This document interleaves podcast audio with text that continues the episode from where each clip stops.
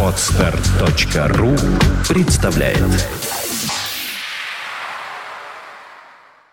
Свободное радио Компьюлента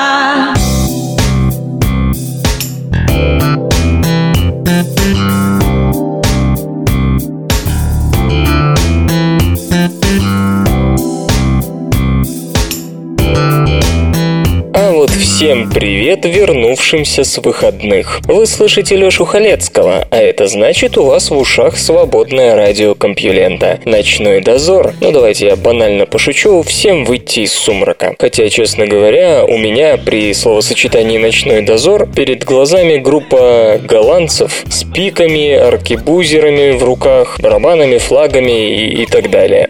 В общем, кому что более интересно. И вообще сравнивать Лукьяненко, Бекмамбетова и Рембранта – это непростое занятие. В любом случае, наш ночной новостной дозор, кстати, если вы не в курсе, то я подкасты ночами делаю, да. Так вот, наш дозор подготовил для вас много всего интересного. Наука и техника. Как остановить камни, падающие с неба.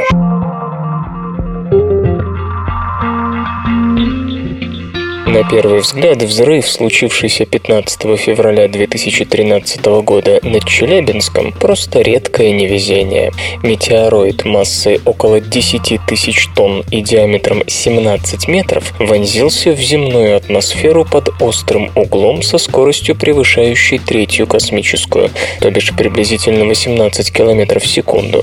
После закономерного разрушения в стратосфере, приблизительно на 15-25 километрах, метрах. Высвободившаяся энергия выбила стекла во множестве зданий Челябинска. Правда, на второй взгляд, городу очень повезло. Войди метеороид в атмосферу под чуть иным углом или при иной скорости, взрыв мощностью в 500 килотонн мог бы случиться в тропосфере. Ну, скажем, в Хиросиме взрыв был в десятки раз слабее, однако его малая высота, 600 метров, вызвала огромные человеческие жертвы.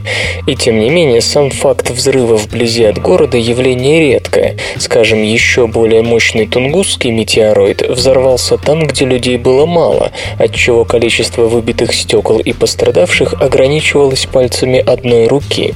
Учитывая, что взрывы метеорной природы такой силы случаются раз в сто лет, челябинцам просто не повезло. С другой стороны, назвать случившееся неожиданным можно не в большей степени, чем 22 июня 1941 года или периодические наступления зимы в России.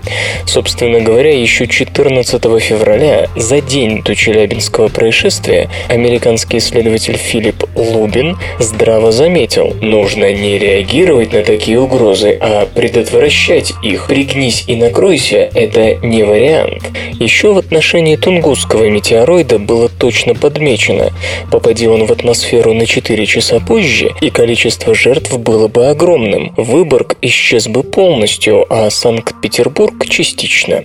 В общем, будь взрыв над Челябинском такой же мощности, то бишь 40-50 мегатонн, пострадавших тоже было бы не 1147 человек. Мы не раз рассказывали о мерах по защите от крупных космических тел, способных стать причиной огромных жертв и разрушений. А недавно был назван еще один сценарий подобных действий. Исследователи из Калифорнийского университета в Санта-Барбаре под руководством Филиппа Лубина разработали модель орбитальной платформы D-STAR, что расшифровывается как Directed Energy Solar Targeting of Asteroids and Exploration. Состоит она из множества небольших лазеров, действующих по принципу фазированной антенной решетки.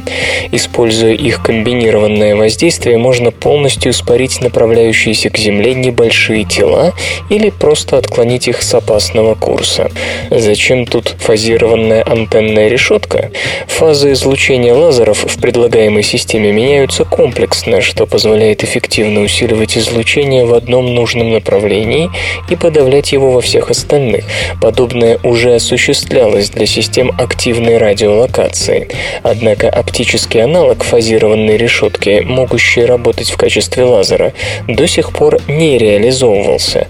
Именно его создание способно преодолеть ключевую слабость лазерных систем, полагают авторы идеи. До этого всем устройствам такого рода не хватало мощности, что заставляло разработчиков сои нацеливаться даже на использование лазеров с накачкой от ядерного взрыва. Однако концентрация усилий множества малых лазеров фазированной антенной решетке позволит использовать в качестве источника питания обычные солнечные батареи, вроде тех, что применяются на МКС. Это не Trek, замечает Гэри Хьюз, коллега и соавтор Филиппа Лубина. Все компоненты системы уже существуют. Возможно, не в тех масштабах, что нам нужны, и их развертывание в необходимых размерах может быть непростым. Но эти базисные элементы есть и готовы к применению, так что нужно просто скомпоновать их в большую систему, чтобы они стали эффективными. Авторы концепции предусмотрели различные размерные варианты своей орбитальной платформы. Так, T-Star 2 диаметром в 100 метров, что примерно соответствует длине МКС, вполне пригодны для изменения параметров орбиты астероидов и больших комет при заблаговременном воздействии на них.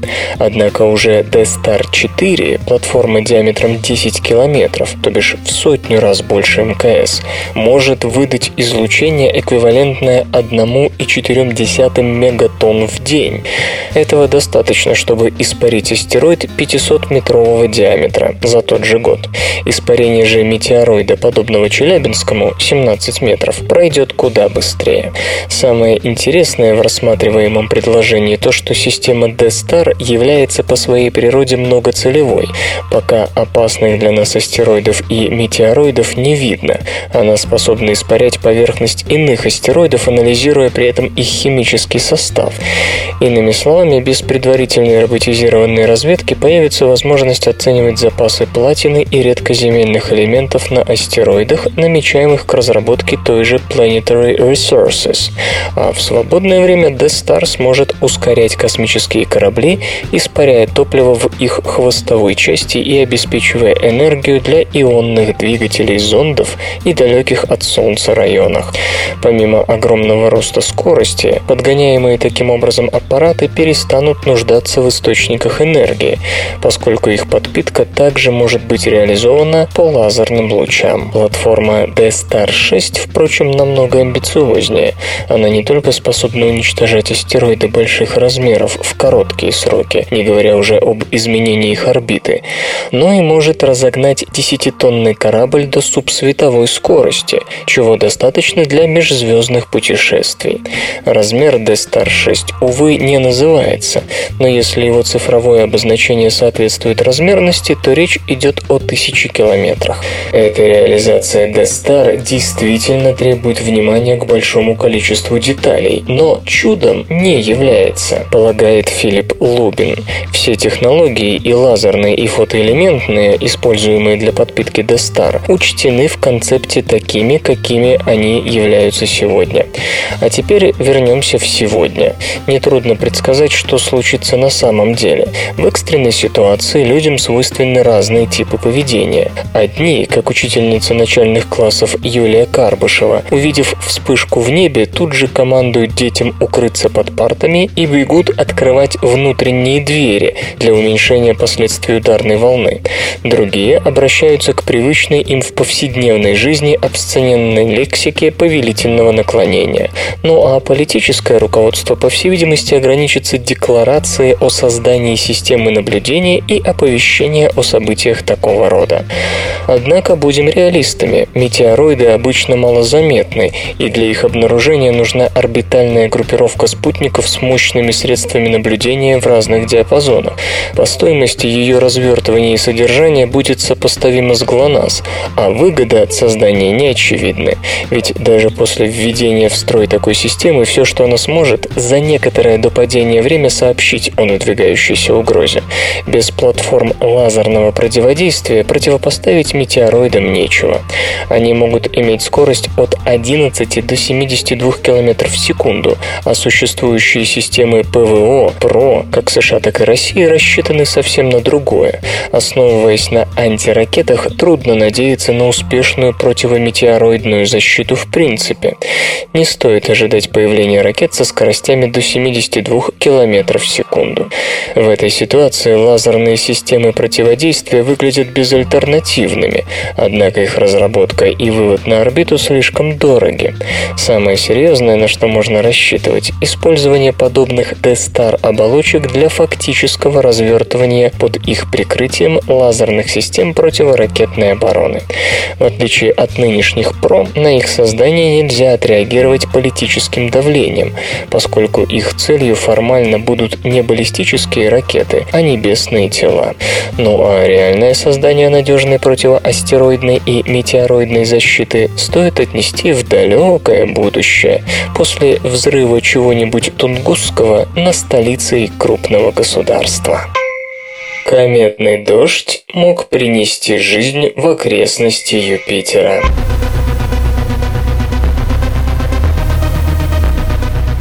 Пыль рассыпавшихся комет могла занести на спутники Юпитера семена жизни, в том числе на Европу, под ледяной оболочкой которой, хочется верить, скрывается океан.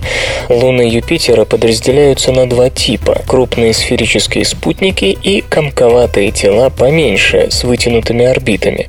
Химический анализ последних говорит о том, что они созданы из материала астероидов и комет.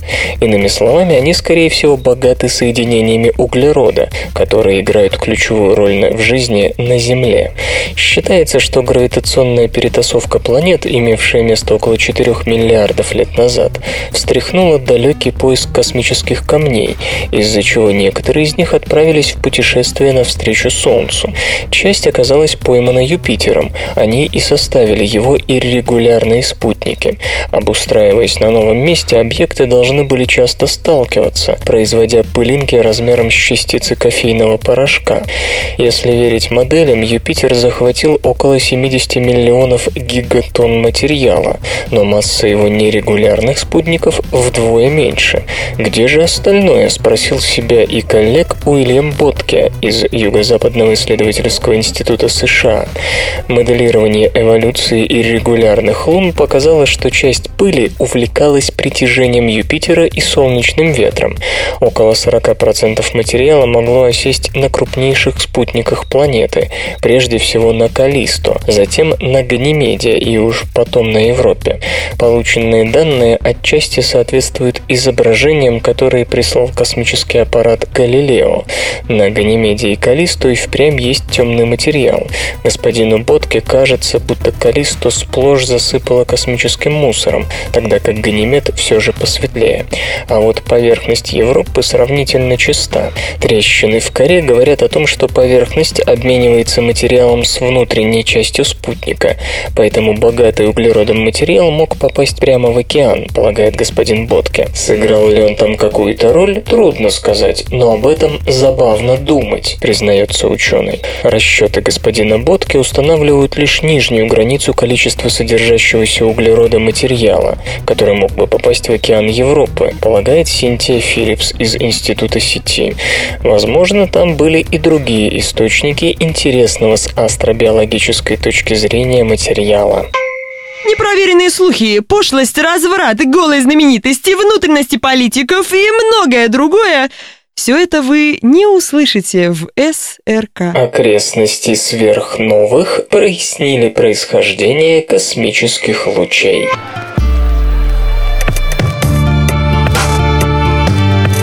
Феномен космических лучей известен довольно давно. Элементарные частицы и ядра атомов, движущиеся с высокими энергиями в космическом пространстве, регистрировались еще в начале 20 века, хотя на строгое доказательство их космической природы ушли долгие годы. Состоят они на 90% из протонов, на 7% из ядер гелия, около 1% более тяжелые элементы, а еще около 1% приходится на элементы электроны. Откуда они берутся? Считалось, что поскольку в районах их возникновения должно быть сильное гамма-излучение, то отслеживая его источники, можно надежно установить и происхождение этих лучей. Однако гамма-кванты, возникающие при столкновении протонов космических лучей, оказались весьма сложно отличить от гамма-квантов из других источников. Международная группа исследователей во главе со Стефаном Фанком, астрофизиком из Института космологии и астрофизики частиц имени Кавли, США, смогла впервые достоверно связать происхождение космических лучей высоких энергий со сверхновыми.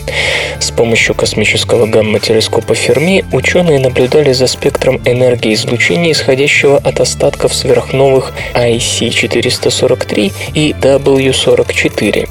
Анализ полученных данных позволил сделать вывод о том, что в нижней части спектра гамма-излучения есть характерный провал. Как полагают авторы работы, он возник в результате распада нейтральных пионов. Нейтральные пионы считаются весьма короткоживущими частицами, которые возникают именно при столкновении протонов космических лучей с протонами внутри остатка сверхновой на границе двух сред. При распаде пионов и продуцируется то гамма-излучение, которое зарегистрировал Ферми. Стэнфордцы отмечают, что им удалось впервые выяснить, что именно генерирует такое гамма-излучение. До сих пор не было ясно, служат ли его источником электроны или протоны, потому что генерируемое теми и другими гамма-излучение сложно по спектру. Однако в данном случае гипотеза электронов не получила наблюдательного подтверждения, а значит источником зафиксированного гамма-излучения такого рода следует считать именно протоны. Филонишь, гад! Александр Александрович, а Гаврила Петрович по фене ругается. Не отрубить тупка, не надсадя пупка.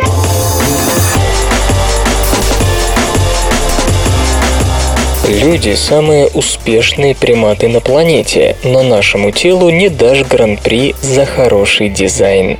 Это резюме одной из сессий ежегодного собрания Американской ассоциации содействия развитию науки, где антропологи с помощью гипотез и анализа окаменелостей рассказывали об адаптациях, которые меняли тело, изначально приспособленное к жизни на деревьях. Наша анатомия создавалась не с нуля, сказал Джереми де Силва из Бостона Бостонского университета. Эволюция работает с помощью клейкой ленты и скрепок. Господин Досилва поднял перед собравшимися слепок человеческой ступни с 26 костями и заявил, вы не стали бы делать это из 26 движущихся частей. В человеческих ступнях так много костей, потому что нашим обезьяноподобным предкам нужны были гибкие конечности, позволявшие цепляться за ветви. Когда они слезли с деревьев и выпрямили спину, а произошло это около 5 миллионов лет назад, ступня мало-помалу стала более устойчивой. Хватательный большой палец уже не был противоположен остальным. У стопы появился свод, действующий в качестве гасителя ударной нагрузки. Фигурально выражаясь, природа намотала на нашу ступню немало клейкой ленты, дабы сделать ее жестче. Но у нас по-прежнему есть все эти кости, и они по-прежнему по-прежнему обладают способностью гнуться вперед и назад. Результатом становятся плоскостопие, растяжение связок голеностопного сустава, плантарный фасциит, ахиллотендинит, расколотая голень, перелом лодыжки. Это вовсе не следствие моды на шпильки. Ископаемые образцы демонстрируют зажившие переломы лодыжки, которым около трех миллионов лет. По словам господина Десилвы, нам бы подошла конструкция страусиных ступней и лодыжки. У страуса лодыжка и кости голени слиты воедино, а бегать помогает всего два пальца. Почему у нас не так? Да очень просто. Эволюция страусов насчитывает 230 миллионов лет, а наш предок поднялся на задние конечности лишь 5 миллионов лет назад. Затем на сцену вышел анатом и палеоантрополог Брюс Латимер из Западного резервного университета Кейза, размахивая искривленным человеческим позвоночником, на который и смотреть-то было больно, специалист объявил, если вам нужен пример клейкой ленты и скрепок, то вот он. Кстати, сам Брюс пережил операцию на спине. Когда человек выпрямился, у него был жесткий позвоночник, развивавшийся под лазанье по деревьям. А теперь представьте себе, что вы взяли 26 чашек и блюдец, позвонков и межпозвоночных дисков, и составили их горизонтально, а потом вдруг подняли вверх на 90 градусов, а сверху еще водрузили тяжелую голову. Чтобы не помешать родовому каналу и чтобы туловище могло удержать равновесие, позвоночник искривился внутрь. Это явление называется лордозом. Вот почему наш хребет напоминает литеру S, английскую, конечно. Искривление верхнего отдела вовне зовется кифозом. Но это не решило проблем с давлением на позвоночник. И если вы активно играете в футбол, занимаетесь гимнастикой, плаваете стилем баттерфляй, высока вероятность беды. Только в США ежегодно регистрируется 700 тысяч переломов позвонков, а проблемы со спиной находятся на шестом месте в списке самых распространенных недугов человечества. Если вы примете меры, то сможете спокойно дожить до 40 или 50, заметил господин Латимер. После этого я за вас не ручаюсь. Палеоантрополог Карен Розенбергер из Делаверского университета решила отойти от болезненной темы. Прямохождение и увеличение объема мозга привело еще к одной проблеме. Родовой канал оказался слишком узким. До самого недавнего времени роды были основной причиной смерти среди женщин детородного возраста. Сравните, размер человеческого новорожденного приближается к 6,1% от габаритов матери, тогда как у шимпанзе и горилл этот показатель равен всего чуть более 3 и чуть менее 3% соответственно. Решением этой проблемы, по-видимому, стало возникновение своего рода акушерства, то есть самке было опасно рожать без посторонней помощи. То, что сегодня около 30% родов в США производится кесаревым сечением, говорит само за себя. Какой из этого следует вывод? Эволюция ничего не создает, подчеркнул во время дискуссии антрополог Мэтт Картмилл из Бостонского университета. Гены и признаки случайным образом меняются для выживания в новой среде. Понятие совершенства для природы просто не существует, только функция. Вслух и с выражением читаю стихотворение. Новелла Матвеева «Сводники».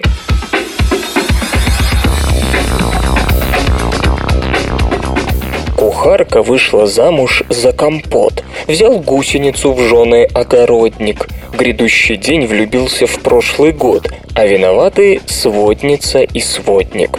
У сводников своих законов свод. К бирюльке в плен идет бирюк-работник. Прилежницу всегда прельщает мод, но никогда негодницу негодник. Всех сводят сводники. Козла с капустой, ссор с отсутствием метлы, рубашку с молью.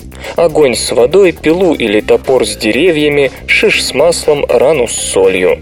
Но близок час расплаты, он придет, и сводника со своднею сведет. Наука и техника. Когда биологические часы меняют свой ритм.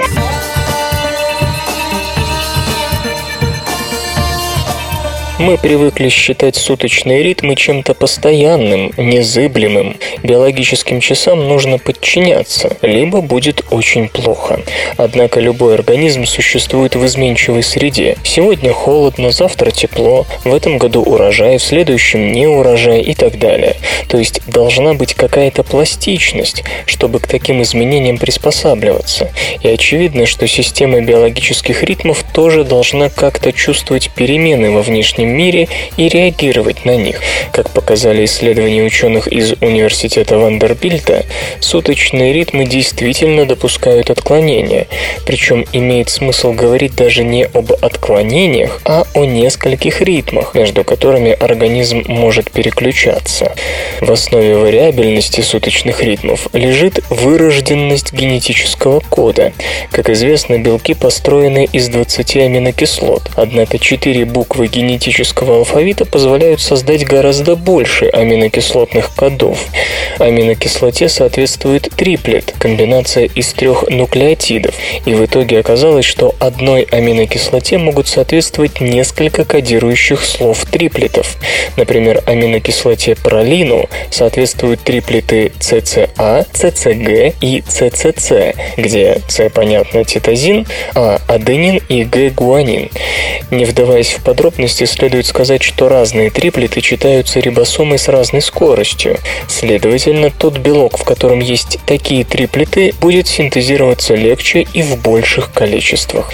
В связи с этим родилась молекулярно-эволюционная идея о том, что самые важные гены в клетке используют наиболее оптимальные, то есть легкочитаемые кадоны. Гипотеза оказалась не совсем верной. Исследователи из университета Вандербильта попробовали оптимизировать гены биологических часов у сине-зеленых водорослей и плесневых грибков. У некоторых таких генов были трудночитаемые кадоны, и ученые заменили их на легко читаемые.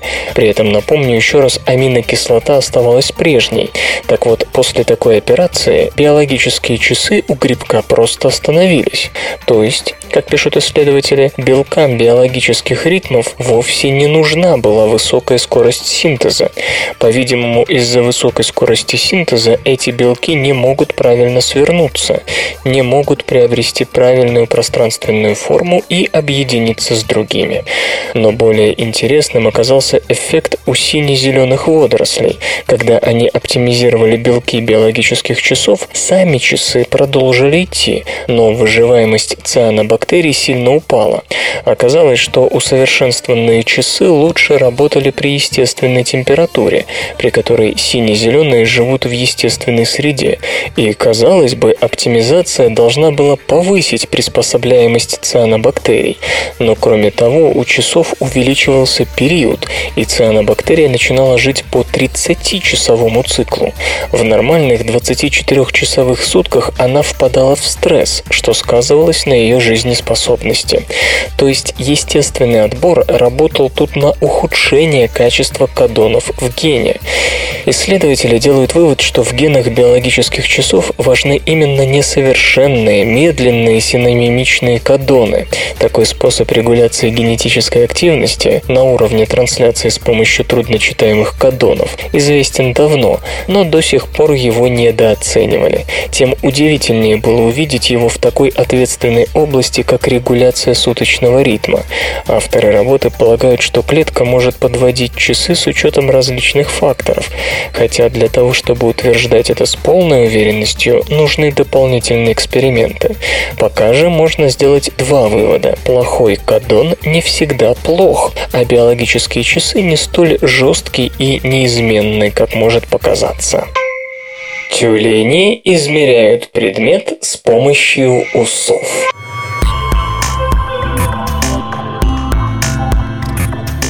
Усы, или точнее вибрисы, нужны млекопитающим для осязания. Крысы, кроты, кошки, собаки с помощью вибрисов узнают, к примеру, направление воздушного потока, распознают препятствия на пути, оценивают размер какого-нибудь объекта. Разумеется, у разных зверей значение такого рода тактильной информации разное. Кто-то больше зависит от усов, кто-то меньше. Те, для кого вибрисы важны, скажем, слабые глазами грызуны, постоянно двигают ими, исследуя окружающее пространство. Большую роль вибрисы играют и в жизни тюленей. Известно, например, что тюлени могут определить размер рыбы на ощупь по волнению, которое рыба оставляет за собой, двигаясь сквозь толщу воды. Однако, как говорят зоологи из Манчестерского городского университета, ластоногие не способны двигать усами так же часто, как это делают грызуны. Вода намного плотнее воздуха, и тюленям пришлось бы тратить много энергии, чтобы постоянно шевелить вибрисами. Чтобы понять, как тюленям удается определить размер предмета, исследователи поставили следующий эксперимент. Они закрывали животным глаза и уши, оставляя свободными только вибрисы.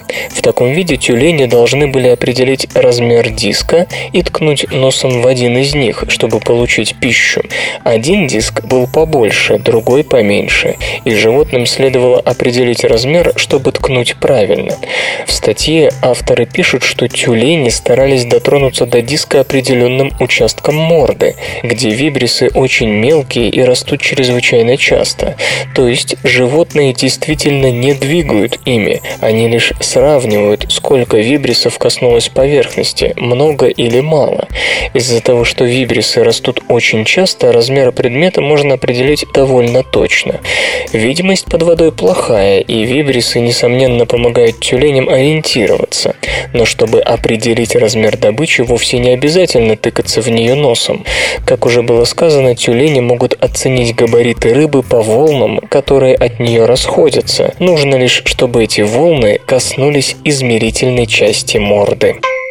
Свободное радио Компьюлента. Люфтганза обошьет самолеты акульей кожей.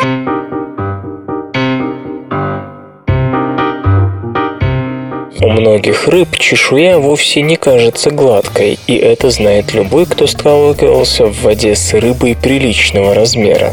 Однако акулы в этом отношении рекордсмены. Мало у кого еще в море кожа до такой степени похожа на наждачку. Дело в том, что кожа акулы покрыта множеством крохотных закрученных ребер, уменьшающих вихри, возникающие при росте скорости и турбулентности при движении.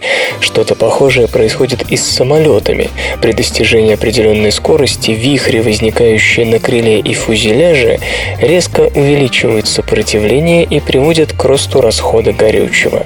Феномен удивительно хорошей обтекаемости акульей кожи известен более 30 лет, но лишь недавнее использование аналогичных искусственных материалов, в частности в спортивном плавании, привлекло к ним широкое внимание. Как это некогда случилось с лигерадом и катамараном, спортсмены в акульих костюмах соревновались вместе с представителями мейнстрима. Последние такого снаряжения не имели, из-за чего, разумеется, проигрывали, что вынудило спортивные федерации запретить в обычных стартах применение костюмов из таких материалов. Теперь эта тема увлекла гражданское самолетостроение. Два аэробус А340 немецкой компании Lufthansa летают с восемью участками модифицированной поверхности 10 на 10 10 сантиметров, расположенными на фюзеляже и кромках крыльев. Их разработал Институт производственной технологии и сложных материалов общества Фраунгофера, Германия, под общим руководством Фолькмара Штенцеля. Ранее использовавшееся пластиковое покрытие с акульей поверхностью крепилось к самолету стандартным приклеиванием, но технология не оправдала себя. Оказалось, что масса покрытия, во-первых, снижает топливную экономичность самолета и лишь уменьшение сопротивления в таких условиях восстанавливает статус-кво, но и только. Во-вторых, краска снимается с самолетов и наносится заново каждые пять лет, а в местах установки акульего пластика сделать это невозможно без его замены. Поэтому теперь немецкие специалисты научились так модифицировать микронеровности на поверхности краски, наносимой на кромку крыла и фюзеляжа, что она приобретает те же акульи качества. Поскольку краска авиалайнеру все равно нужна, это решает проблему лишнего веса и систематической покраски. По предварительным испытательным данным, расход топлива самолета с тестовыми покрытиями действительно снизился. При нанесении акульей кожи на 40-70% обшивки, полагают разработчики, общий расход топлива уменьшится на 1%. Какой бы малой ни казалась вам эта цифра, с учетом огромного масштаба мировых авиаперевозок, она означает колоссальный экономический эффект. Если опыты будут расценены как удачные, покрытие такого рода можно будет без особых проблем и затрат нанести на уже действующие двузвуковые самолеты. Другая разработка института, испытываемая пока только внутри А380, супергидрофобные вещества. Сейчас они помогают держать внутренности самолета чистыми, но уже рассматривается вопрос об их нанесении на внешние поверхности, что должно предотвратить скопление воды с последующим обледенением плоскостей. Мам! Мама, я не хочу идти в солдат. Я боюсь. Ну, надо звать дядю Витю из Ерденева. Он зоотехник, он знает, как в армию не ходить. Ешьте меньше мяса. Это полезно для природы.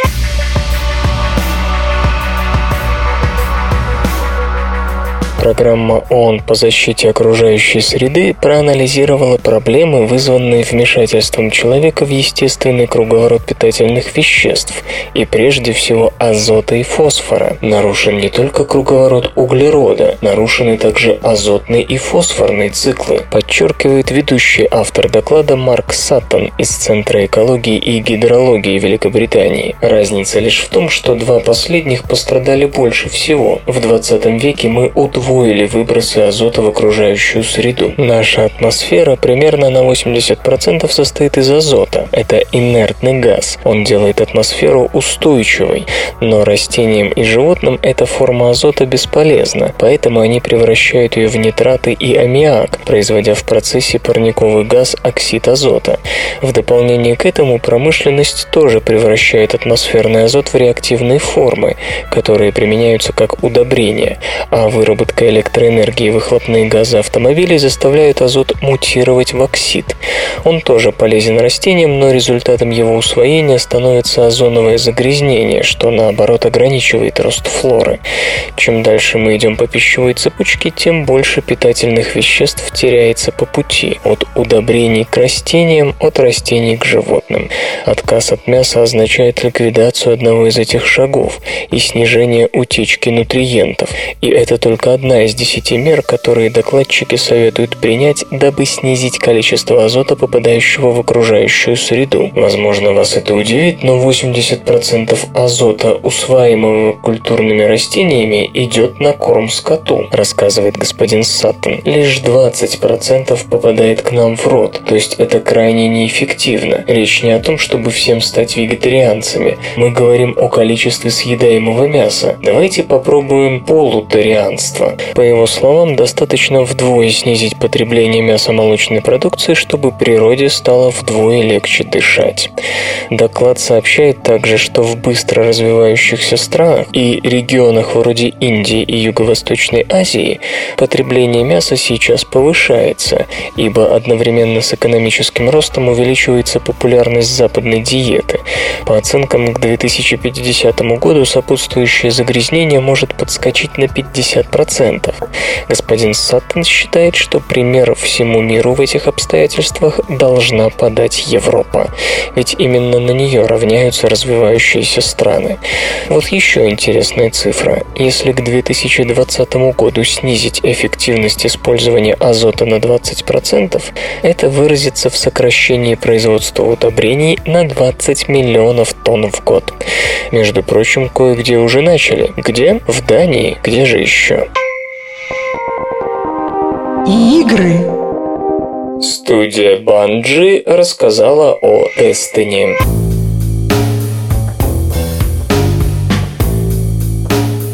Bungie раскрыла кое-какие подробности о своем новом проекте Destiny, который ляжет в основу серии шутеров. О существовании игры известно с год, когда было объявлено, что она создается по заказу Activision. В эти выходные появилась информация о том, что проект выйдет только на Xbox 360 и PlayStation 3.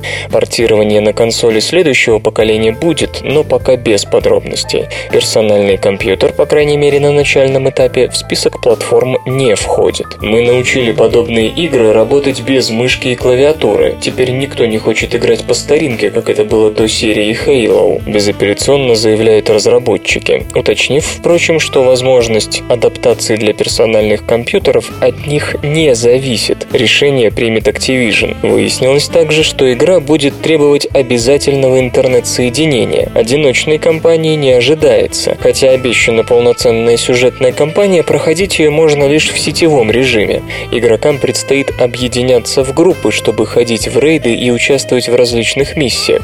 Персонажей разобьют на три класса – боец дальнего действия Хантер, похожий на мага Ворлок, и некий класс Титан. Дата релиза не определена. Скорее всего, ждать игру стоит только в 2014 году. Сюжет закинет нас в далекое мрачное будущее. Некогда активно осваивавшие космические просторы люди ютятся в единственном городе на Земле. Что ж, будем защищаться от пришельцев и возвращать, отвоевывать былое могущество. Исторический анекдот. Несколько брачных объявлений, извлеченных из брачной газеты за октябрь 1910 года. Итак, желала бы познакомиться с целью замужества с врачом или провизором-бактериологом, православным или немцем не старше 35 лет. Барышня 24 лет, православная, обеспеченная нормальной аптекой в губернском городе. Подробности в переписке. Писать прошу серьезно не анонимно, закрытыми письмами в Москву, Леонтьевский переулок, редактору Сидоровой для передачи номеру 3288. Следующее объявление. Молодой поляк, провизор-бактериолог с высшим образованием, владелец большой аптеки на Кавказе, изящной и красивой наружности, желает с целью брака завести корреспонденцию с интеллигентной, образованной, музыкальной полькой, обеспеченной материальным положением. Серьезное предложение полек прошу адресовать Москва, Леонтьевский переулок, дом Хрипкова, редактору Сидоровой для пересылки номеру 3322. Ну и еще одно объявление.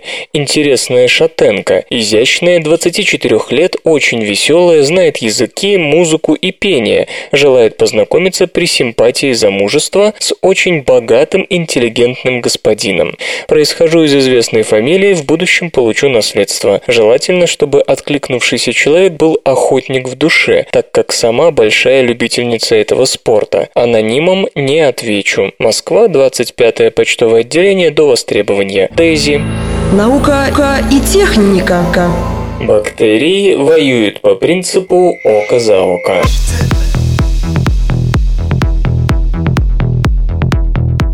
Бактериальные колонии далеко не всегда живут в мире и согласии. Часто среди бактерий начинаются полномасштабные войны. Год назад исследователи из медицинской школы Гарварда описали, как воюют между собой бактерии одного вида. Они используют так называемую систему секреции шестого типа, которая состоит из белков таранного орудия, пробивающих мембрану другой клетки, и токсичных белков, которые выводятся в образовавшееся отверстие. Сначала считалось, что эта система система нужна только для поражения эукариотических клеток, но потом оказалось, что бактерии с успехом применяют ее и друг против друга. В новой статье, опубликованной в журнале Cell, та же группа ученых сообщает, что бактерии могут с помощью этой системы нападать не только на клетки своего вида, но и на другие виды. Исследователи стравили синегнойную палочку с холерным вимбрионом, причем часть клеток обоих видов имела систему секреции шестого типа, а часть нет. Выяснилось, что если бактерия чувствовала в клетке другого вида оружие, то незамедлительно начинала атаковать. Если же в другой бактерии не было системы шестого типа, ее оставляли в покое. Результаты повторились и с другими видами. Вооруженная синегнойная палочка атаковала вооруженного ацинетобактер баили, но не трогала безоружных кишечных палочек. То есть бактерии могут не только атаковать потенциального противника, но еще и заранее определять, кто может выступить выступить в роли такого противника. Потому что, понятно, стрельба сразу по всем целям энергетически очень и очень невыгодна. Что же до самих потенциальных противников, то в популяции бактерий, как, впрочем, и у многих других организмов, есть те, кто мирно сосуществует с другими, и есть стремящиеся расчистить себе жизненное пространство. В ответ на агрессивные поползновения другие бактерии тоже начинают бряцать оружием, и такая гонка вооружений могла бы привести к войне в всех против всех, но часть клеток все же остается безоружной, оставляя выяснение отношений к касте воинов.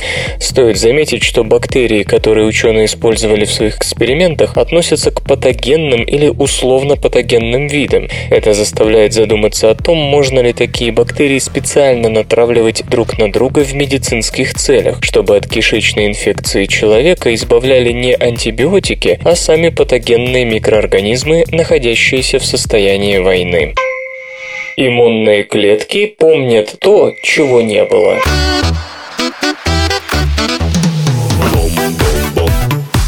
Когда в организме появляется новая бактерия или новый вирус, иммунная система натравливает на них Т-клетки, которые пытаются ухватиться за какие-нибудь специфичные молекулы вторгшегося патогена. Эти Т-клетки впоследствии превратятся в Т-клетки памяти. Они будут помнить нарушителя спокойствия, и если в будущем он снова возникнет в организме, то иммунитет уже будет знать, кто это и как с ним бороться. Принято считать, что иммунная память формируется вот в таких столкновениях явлениях. Иными словами, нет возбудителя, нет и памяти. Все логично, но исследователи из Стэнфордского университета взялись оспорить это утверждение. Они сравнили образцы крови, взятые у 26 людей, у которых никогда не было ни ВИЧ, ни цитомегаловируса, ни вируса простого герпеса. Несмотря на это, во всех анализах были найдены Т-клетки, настроенные на распознавание этих вирусов, и половина из них – Т-клетки памяти. Свои результаты ученые опубликовали в журнале журналы Immunology. Откуда, спрашивается, у Т-клеток ложная память? Тут нужно понимать, что для иммунной клетки вирус – это всего лишь набор пептидов. Целый вирус, во всей, так сказать, неповторимости его облика, Т-клетка не видит, а отдельные пептиды у разных патогенов могут быть схожи. Например, вы запомнили, что у какого-то человека курносый нос или зеленые глаза, но курносый нос и зеленые глаза есть не только у него. И если вы будете ориентироваться на черты, взятые отдельно от лица в целом, то рискуете спутать вашего знакомого с целой оравой курносых людей, а также с отдельной армией зеленоглазых. Проверить, действительно ли иммунные клетки путают патогены, оказалось легко. Исследователи ввели нескольким добровольцам вакцину против вируса гриппа H1N1, после чего обнаружили, что Т-клетки памяти настроились не только на вирус, но еще и на пару бактерий, у которых были белки, схожие с вирусными. Если же иммунным клеткам показывали пептиды, взятые от почвенных бактерий, бактерий или, к примеру, от морских водорослей, то у Т-клеток появлялась способность узнавать ВИЧ. С одной стороны, это объясняет известный феномен, когда привитые от кори дети меньше болеют и другими болезнями, а с другой заставляет задуматься над новыми возможностями в создании вакцин. К примеру, можно ли специально создавать такие гибридные вакцины, которые защищали бы сразу от целого спектра патогенов. Наконец, тут есть над чем поломать голову специалистам в области области молекулярной эволюции, ведь не может не интриговать то, что ВИЧ и морские водоросли, столь разные по организации и по образу жизни, оказались похожи своими белками. Почему радио? От кого свободное? К чему это вообще все? Длинные некодирующие РНК при активации генов работают как передающие провода.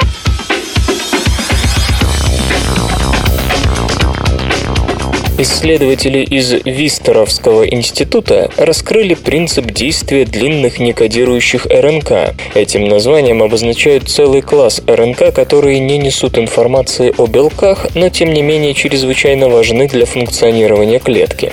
Вообще говоря, некодирующими являются и рибосомные РНК, и транспортные, но функции этих классов давно и хорошо известны. В данном же случае речь идет о довольно длинных РНК, не рибосомных и не транспортных, транспортных, кои при этом как-то влияют на активность генов. Длинные некодирующие РНК нужны для включения транскрипции, поэтому их называют энхансероподобными РНК по аналогии с энхансерами, специальными участками в ДНК, которые стимулируют синтез РНК на генах, порой довольно удаленных от самих энхансеров. Было также известно, что длинные некодирующие РНК дружат с некоторыми белками, участвующими в транскрипции. Исследователи решили выяснить, что будет, если если удалить некоторые из этих белков. В итоге, как пишут авторы работы на страницах Nature, им удалось выйти на белковый комплекс под названием медиатор. Длинные некодирующие РНК связываются с этим комплексом в нескольких местах, и вместе они уже могут активировать другие гены. Некодирующие РНК с помощью медиатора влияют на активность ферментов, взаимодействующих с гистонами. Получается такая цепочка. РНК связывается с медиатором, после чего они вместе помогают раскрыть гистоновую упаковку на ДНК, и ДНК становится доступной для белков аппарата транскрипции. Любопытно, что сам медиатор может садиться на те самые удаленные энхансерные последовательности в ДНК, которые порой располагаются на расстоянии в 100 тысяч нуклеотидов от активируемого гена.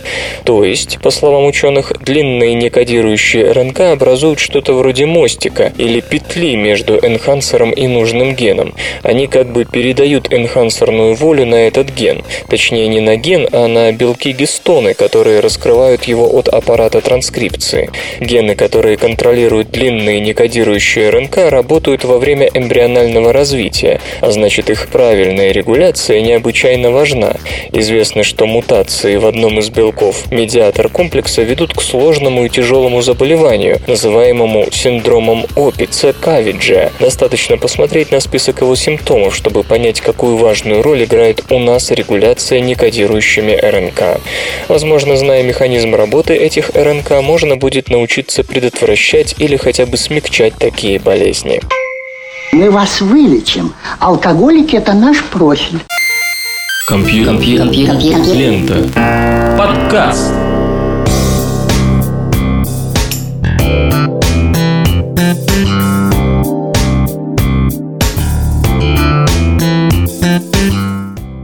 Ночной дозор закончил свою вахту. Завтра будет еще больше новостей, и они будут интереснее. Вы слышали Лешу Халецкого и песенка. Свободное радио Компьюлента. Скачать другие выпуски подкаста вы можете на podster.ru